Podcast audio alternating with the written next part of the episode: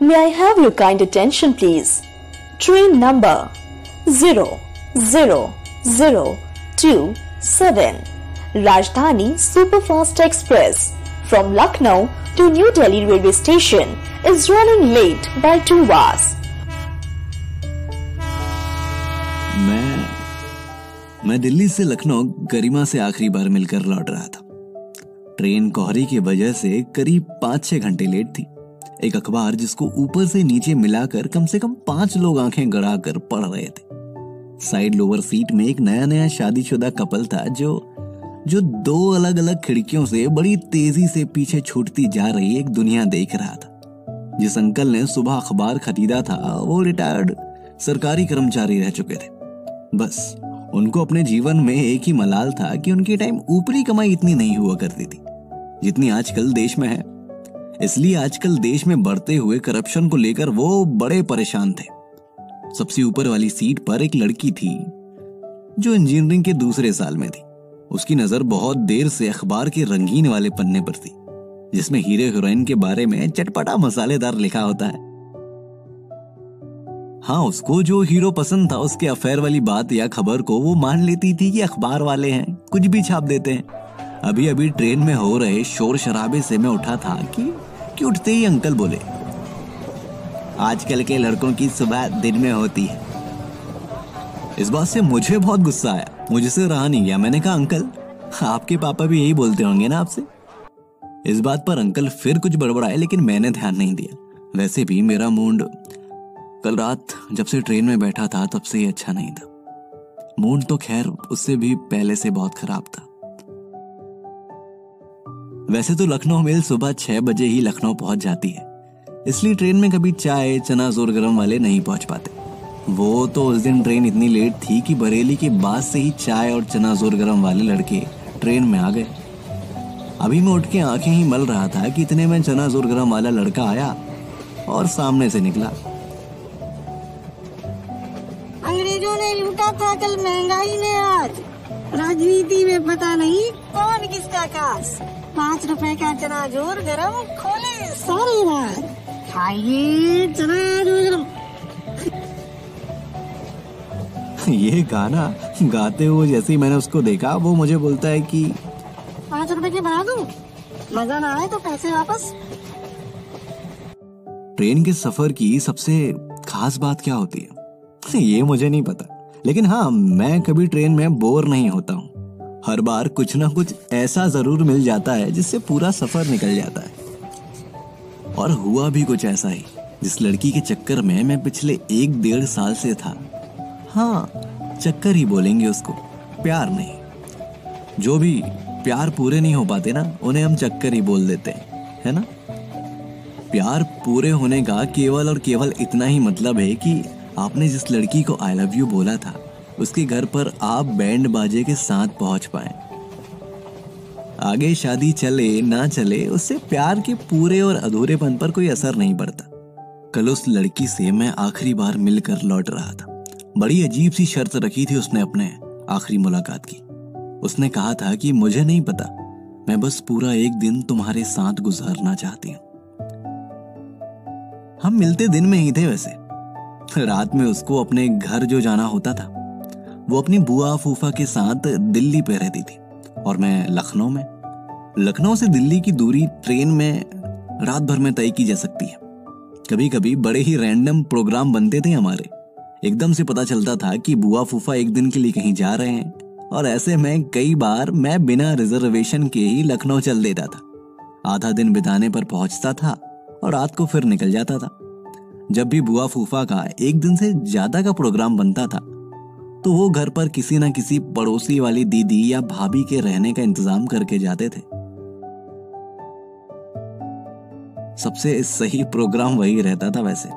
जब वो सुबह जाके शाम वापस आने वाले हों, ऐसे में हमें एक पूरा दिन साथ में मिल जाता था। दिन भर हम घर पर ही रहते और शाम को कोई टाइम पास सी मूवी देखने निकल जाते। टाइम पास इसलिए क्योंकि उसको सीरियल या मूवी जरा भी पसंद नहीं थी। हाँ एक बात और थी, उसको आइटम सॉन्ग्स बहुत पसंद थे, क्योंकि वो शादी वादी में डांस में बड़े काम आते थे। वो पंजाबन थी। उसको पता था कॉलेज खत्म होते ही उसकी शादी हो जाएगी।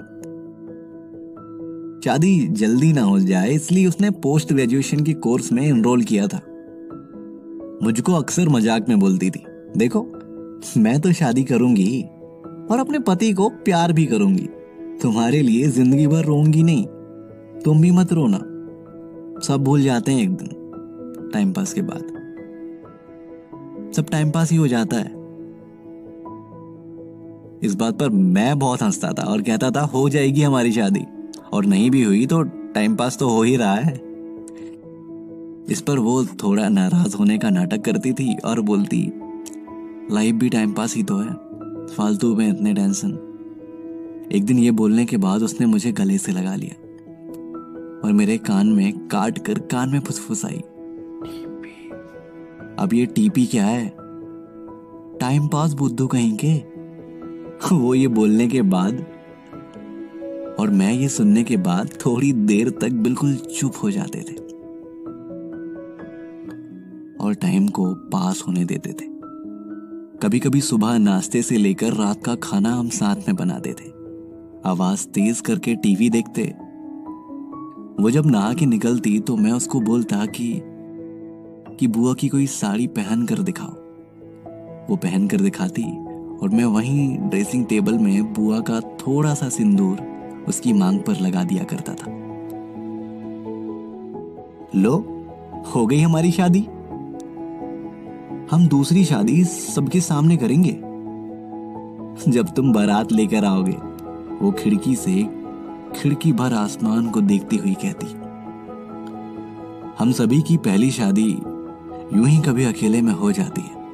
फालतू में ही हम बैंड बाजे वाली शादी को अपनी पहली शादी बोलते हैं और हम हर साल उसकी एनिवर्सरी मनाते हैं। इसके बाद हम बहुत देर तक रोते, पता नहीं क्यों, लेकिन बहुत देर तक। हर बार नाराज़ होके वो बोलती, तुम क्यों करती हो ये सब बातें? बार बार हाँ अगर हमारी शादी नहीं हुई तो? इस बात का कोई जवाब नहीं होता था मेरे पास। वो बुआ का घर मुझे एक दिन के लिए अपना सा लगता था। कभी ऐसा लगता नहीं था कि मेरे और उसके सिवा कोई वहाँ रहता भी है।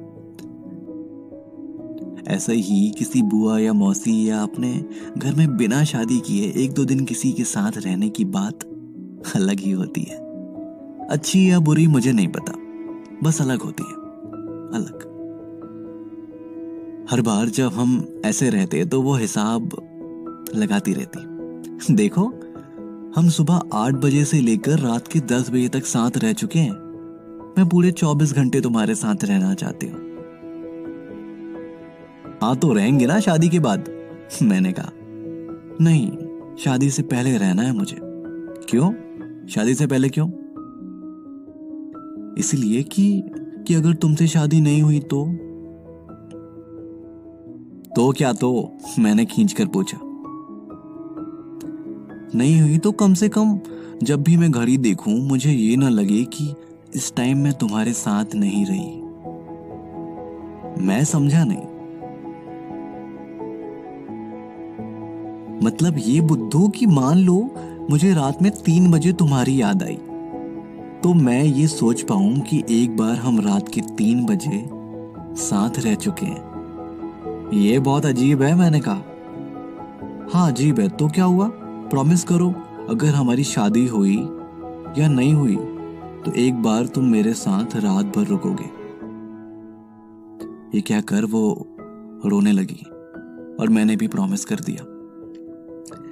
इसके बाद हम वो सब कुछ करते जो हमें बार बार इस बात का एहसास दिलाता कि कि हमारी शादी हो चुकी है।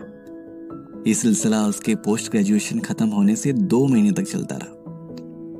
मेरा इंजीनियरिंग का आखिरी साल था, और अभी नौकरी का कोई ठिकाना नहीं था।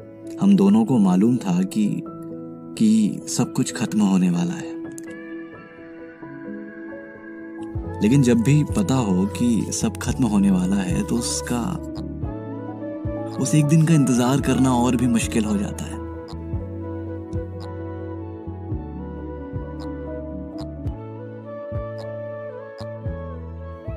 लेकिन इन सबसे पहले कभी हमारी पहली मुलाकात भी हुई थी। जानना चाहोगे कैसे?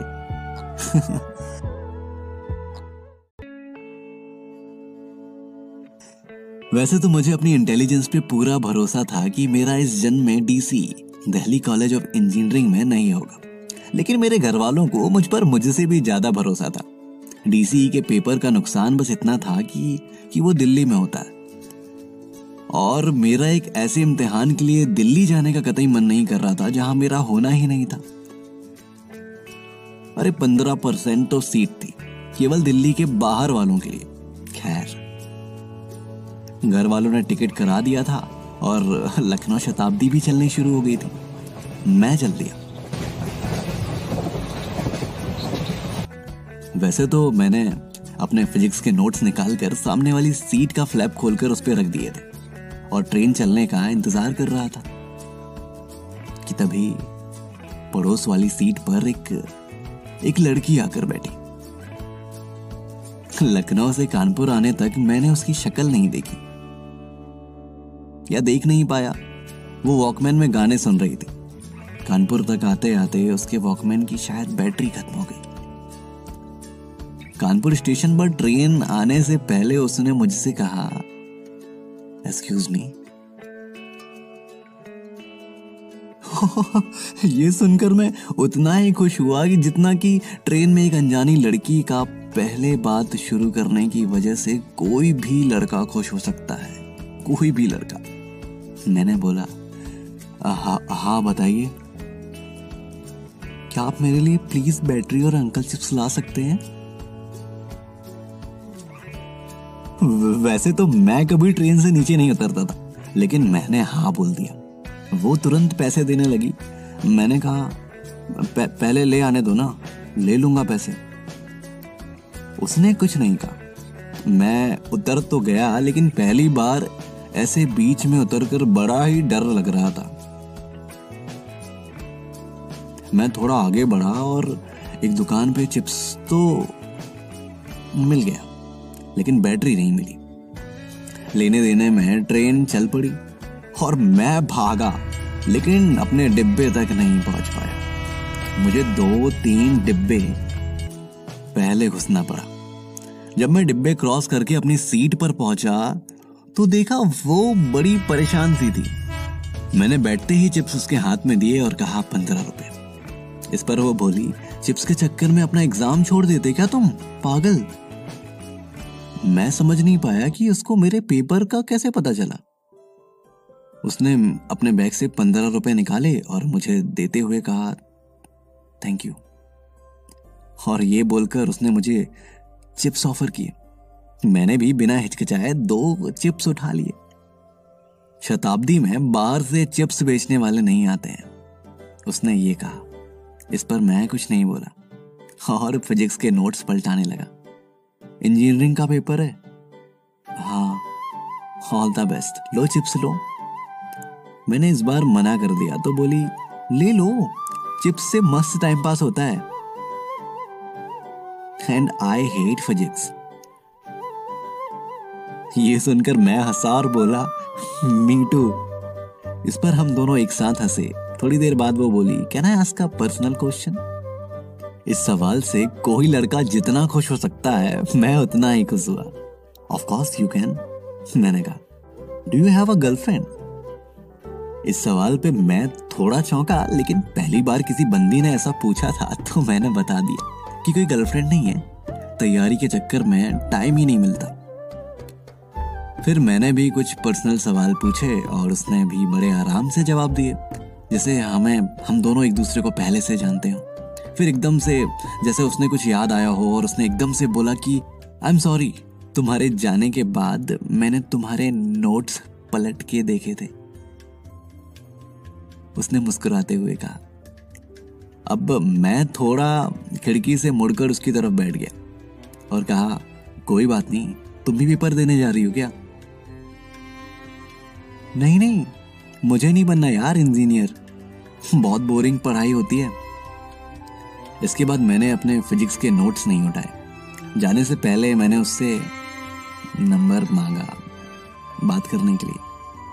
तो उसने कहा कि ट्रेन में शुरू हुआ था।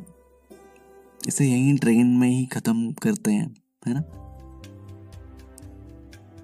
यार, मुझे थोड़ा अजीब लगा कि ये क्या बात हुई। एक तो जान पे खेल के मैं इसके लिए चिप्स लेने गया। उस पर भी इसने सीधे सीधे मना कर दिया। दिल्ली स्टेशन आने वाला था। लोग एक एक करके उठ रहे थे। मुझे गुस्सा आ रहा था कि पूरा टाइम ये मौज लेते रही और मैं ही बेवकूफ़ हूँ। कल के पेपर के लिए कुछ पढ़ लिया होता यार शिट वो सामान लेकर खड़ी हुई। मैं सीट पर सबके उतरने का इंतज़ार कर रहा था। थोड़ा आगे बढ़कर उसने कहा अपने नोट्स कभी पीछे से भी पढ़ा करो। फिजिक्स इतनी बोरिंग भी नहीं होती है। मैंने फटाफट अपना रजिस्टर पीछे से खोला, उस पर एक नंबर लिखा था। और नंबर के नीचे लिखा था, गरिमा। केवल दो से चार बजे के बीच ही फ़ोन करना। उसका नाम गरिमा। मुझे दुनिया का सबसे अच्छा नाम लग रहा था। मैं मुस्कुराया और मैंने इशारे से कहा आई विल कॉल यू अगले दिन पेपर का रिज़ल्ट तो मुझे पता ही था। बस मैं पेपर निपटा कर पीसीओ में जाकर खड़ा हो गया और वो नंबर मिलाया। फिर हमारी वही बात हुई जो पहली बार फ़ोन कॉल पर हो सकती है। उसने क्या कहा मैंने क्या कहा ये तो याद नहीं है लेकिन हम दोनों के लिए ये बिल्कुल नया और अलग एक्सपीरियंस था। वो होता है ना कि, कि दोनों जानते हैं कि कुछ है बस अक्सर बोलते बोलते रुक जाते हैं। इसके बाद कुछ ऐसा नहीं हुआ जो लड़के लड़की के बीच में दुनिया में पहली बार हुआ हो। तो कुछ इस तरीके से हमारी पहली मुलाकात हुई। अच्छा आपको वो 24 घंटे वाली बात याद है? हाँ याद है? हाँ तो तो अक्सर मैं मौका लगाकर दिल्ली जाने लगा था। गरिमा भी वहाँ अपने बुआ फूफा से नज़र बचाकर, छुपाकर मुझसे फ़ोन पे बात करने लगी थी। जब भी मैं शताब्दी में बैठता तो मुझे गरिमा की याद आती। जब भी किसी लड़के को स्टेशन पर चिप्स खरीदते देखता तो तो मुझे वो डीसी का इम्तिहान याद आता। वो फिजिक्स के नोट्स याद आते। मेरा इंजीनियरिंग में एडमिशन वैसे हो चुका था। डीसी में तो वैसे होना नहीं था। ले दे के लखनऊ के ही किसी कॉलेज में मैंने इंजीनियरिंग शुरू कर दी। तब तक मोबाइल फ़ोन नहीं थे। इसलिए आजकल की तरह हर स्टेशन क्रॉस करने के बाद हम एसएमएस नहीं करते थे। अब सोच के बड़ा अजीब लगता है यार कि बिना मोबाइल के भी एक दुनिया थी। लोग तब भी बात किया करते थे, बल्कि ज़्यादा बात किया करते थे। उलझे भी रहते थे। एक दूसरे में। मोबाइल में नहीं अच्छा गरिमा की शादी तय हो गई थी। कैसे हो गई? क्या हुआ? इसमें कोई खास फ़र्क नहीं पड़ना चाहिए, क्योंकि गरिमा जैसी लड़कियों की शादी यूँ ही एक दिन तय हो जाती है। ऐसे ही इंजीनियरिंग के फाइनल ईयर का लड़का देखते रह जाता है। ऐसे किस्से खत्म तो होते हैं, लेकिन खास बात यह है कि कि वो आखिरी मुलाकात कैसी होती है? आखिरी मुलाकात कैसी रहती है? गरिमा और मुझे दोनों को ही पता था कि शादी हो ही जानी है। वो अपनी शादी का कोई भी मज़ा स्पॉइल नहीं करना चाहती थी। इसलिए उसने मुझे आखिरी मुलाकात के लिए बुलाया था और अपने साथ 24 घंटे रहने की जिद की थी। उसने बताया कि उसने अपनी सहेली की शादी का बहाना बना दिया है और वो एक रात के लिए घर से बाहर आ सकती है। सच बताऊँ तो मेरी उसके लिए या उसके साथ होटल में जाकर रहने की हिम्मत नहीं थी। पता नहीं क्यों। लेकिन ये बहुत चीप लग रहा था। लेकिन गरिमा की जिद के आगे मुझे झुकना ही पड़ा। मैंने होटल की एंट्री की। वहाँ पर साथ में रुकने के लिए रिलेशनशिप वाला कॉलम भरना था। मैंने बड़े ही कॉन्फिडेंस से वाइफ वाइफ भरा। काश काश। काश कि वो रजिस्टर का पन्ना में फाड़ पाता। कमरे में आते ही मुझे बहुत ज़ोर के रोना आया। बहुत देर रोने के बाद जब जब हमें होश आया तो रात के ग्यारह बज चुके थे। गरिमा घड़ी देखते ही बोली कि देखो, हम आज तक कभी ग्यारह बजे के बाद साथ में नहीं रहे थे, लेकिन कल से ऐसा नहीं होगा। हमारे पास आज का दिन हमेशा रहेगा। उसकी ये सब बातें हालाँकि मुझे समझ नहीं आती थी। वो खाकर ब्रश करने बाथरूम में चली गई और मुझे भी ब्रश करने को कहा। पर इस पर मैंने उसे बताया कि मैं रात को ब्रश नहीं करता तो उसने मुझे प्यार से डांटा और कहा कि अभी तो कोई बात नहीं, लेकिन शादी के बाद कर लिया करना, नहीं तो बीबी भाग जाएगी। जब वो ब्रश कर रही थी तो मैंने टीवी चला लिया। इस पर वो बहुत नाराज़ हुई कि टीवी देखने के लिए पूरी उम्र बची है। इसलिए मैं आज का टाइम वेस्ट नहीं करना चाहती हूँ। बेड पर आते ही वो बोली, कल सुबह के बाद हम कभी नहीं मिलेंगे ना? पता नहीं क्या सोच के मैंने ये बोला हाँ कभी नहीं मिलेंगे। अगर मेरा पति बहुत खराब निकला और मैं तुम्हारे पास लौटना चाहूँ तो तुम मुझे वापस आने दोगे ना? इस बात का कोई जवाब नहीं होता है, वरना मेरे पास था। फिर भी मैं बोला हाँ तुम कभी भी वापस आ सकती हो। लेकिन चिंता मत करो, तुम्हारा पति बहुत अच्छा निकलेगा। ये सुनकर मुझे बहुत ज़ोर के गले लगा लिया और बोली, कितना भी अच्छा हो तुम्हारे जैसा नहीं होगा।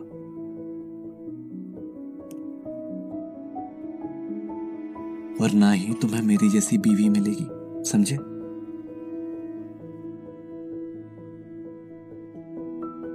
वो जाने से पहले ही जाने का मन बना चुकी थी। मिस आखिरी रात में कुछ ऐसा नहीं चाहता था, जिसकी वजह से मुझे बाद में पूरी ज़िंदगी बुरा लगता रहे। हम बहुत देर तक चुप रहे। फिर मैंने कहा, चलो, थोड़ी देर सो जाते हैं। तो उसने मना कर दिया कि वो रात को सोकर वेस्ट नहीं करना चाहती। थोड़ी देर में उसने फिर से घड़ी देखी और कहा, दो बज गए हैं। सुबह के आठ बजने में केवल छह घंटे बचे हैं। मुझे बस ऐसा लग रहा था कि सुबह के आठ जल्दी बजे। पता नहीं क्यों, लेकिन मुझे ये 24 घंटे साथ में रहने में थोड़ी खींच मच रही थी। इसके बाद उसने कहा, मुझे फील करना है तुम्हें। मतलब? मतलब कि मुझे फील करना है तुम्हें? अब क्यों? अब अपने पति को फील करना? नहीं। जिनको इतना प्यार किया, मुझे पता तो होना चाहिए कि वो फील करना कैसा था। इसके बाद उसने मुझे और मैंने उसे पहली बार फील किया। फील करने के बाद वो बोली वी वर परफेक्ट वह फिर से रोने लगी और दोबारा बोली मैं वापस आऊँगी तो एक्सेप्ट कर लोगे ना मुझे? मैं बोला, मैं तो वेट करूँगा तुम्हारा। तुम सोच लो, तुम वापस आ पाओगी वो वही बोली जो ऐसे मौके पर हर एक लड़की बोलती है, जो कभी वापस नहीं आती। पक्का आऊँगी एक दिन। और वो दिन आज तक इस दुनिया में नहीं आया। केवल एक घंटा बचा है, उसने रोते हुए कहा। मेरे बाल में तेल लगा दो, सर में बहुत दर्द हो रहा है। उसने मेरे बालों में तेल लगाया और बाल कटवाने को कहा। बताया कि उसे मैं केवल छोटे बालों में ही अच्छा लगता हूँ। जब वो बालों में तेल लगा रही थी तो मैंने उससे कहा हमें एक दूसरे को फील नहीं करना चाहिए था। तो उसने कहा, मैं तुम्हारे साथ किसी और को अपने से पहले नहीं देखना चाहती थी। तुम नहीं समझोगे। छोड़ो। इसके बाद उसने बताया, आठ बजने में पंद्रह मिनट है। वो कुछ कहना चाहती थी, लेकिन मेरा कुछ सुनने का मन नहीं था। बस कभी कभी कुछ बोलने का मन नहीं होता है ना? वैसा ही। आठ बजते ही उसने आखिरी बार मेरे माथे पर अपने होठ रखे और कहा, चौबीस घंटे पूरे हो गए। एक आखिरी प्रॉमिस करो मुझसे। उसने कहा, बोलो, क्या प्रॉमिस सच्चा प्यार करते हो ना तुम? प्रॉमिस क्या करना है? बोलो। एक अच्छी सी लड़की ढूंढ लेना। बिल्कुल मेरे जैसी। नहीं ढूंढूँगा। ढूंढ लेना तुम्हें मेरी कसम। एक और आखिरी प्रॉमिस करो मुझसे। कितनी बार प्रॉमिस कराओगी? अब क्या? मुझे या मेरे घर वालों को कभी कॉल नहीं करोगे तुम। इस बात पर मुझे रोना आ गया। मैं बस इतना कह पाया। कभी बहुत कभी बहुत याद आई तो भी नहीं।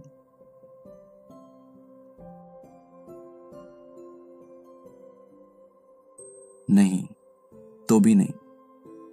हमारे प्यार की वजह से मुझे आगे कोई दिक्कत नहीं होनी चाहिए ना मेरी जान।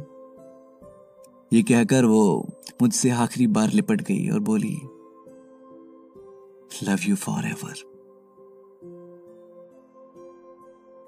मेरे पास मेरे पास कोई ऑप्शन नहीं था, सिवाय प्रॉमिस करने के और कहने के। मैंने भी वही किया। कभी भी फ़ोन ना करने का वादा कर लिया। लेकिन एक वादा भी मैंने उससे मांगा कि वो कहीं भी रहे, मेरे बर्थडे वाले दिन वो मुझे ज़रूर फ़ोन करेगी। साल में एक बार ही सही। उसने भी प्रॉमिस किया कि वो करेगी। आज भी बर्थडे वाले दिन मुझे सुबह से शाम तक उसके कॉल का एक इंतज़ार रहता है। वो नहीं आता। मुझे मालूम है, मैं अकेला नहीं हूँ, किसी को भी नहीं आता। वो एक कॉल जिसका वादा कभी किसी ने किया था।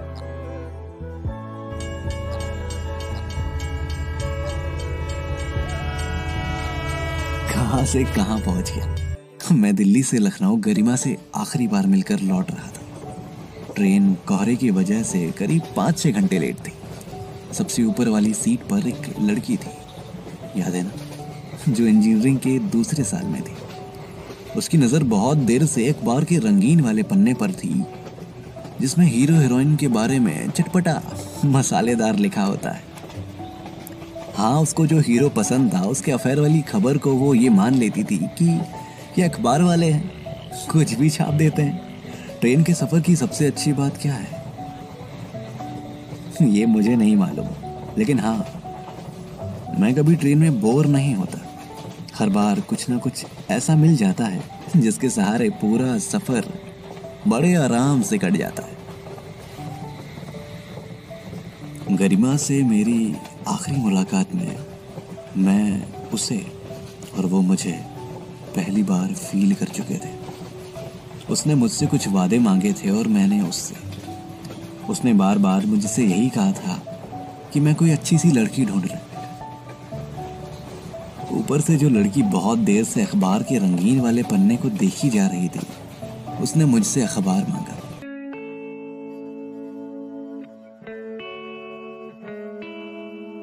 उसको अखबार बढ़ा दिया।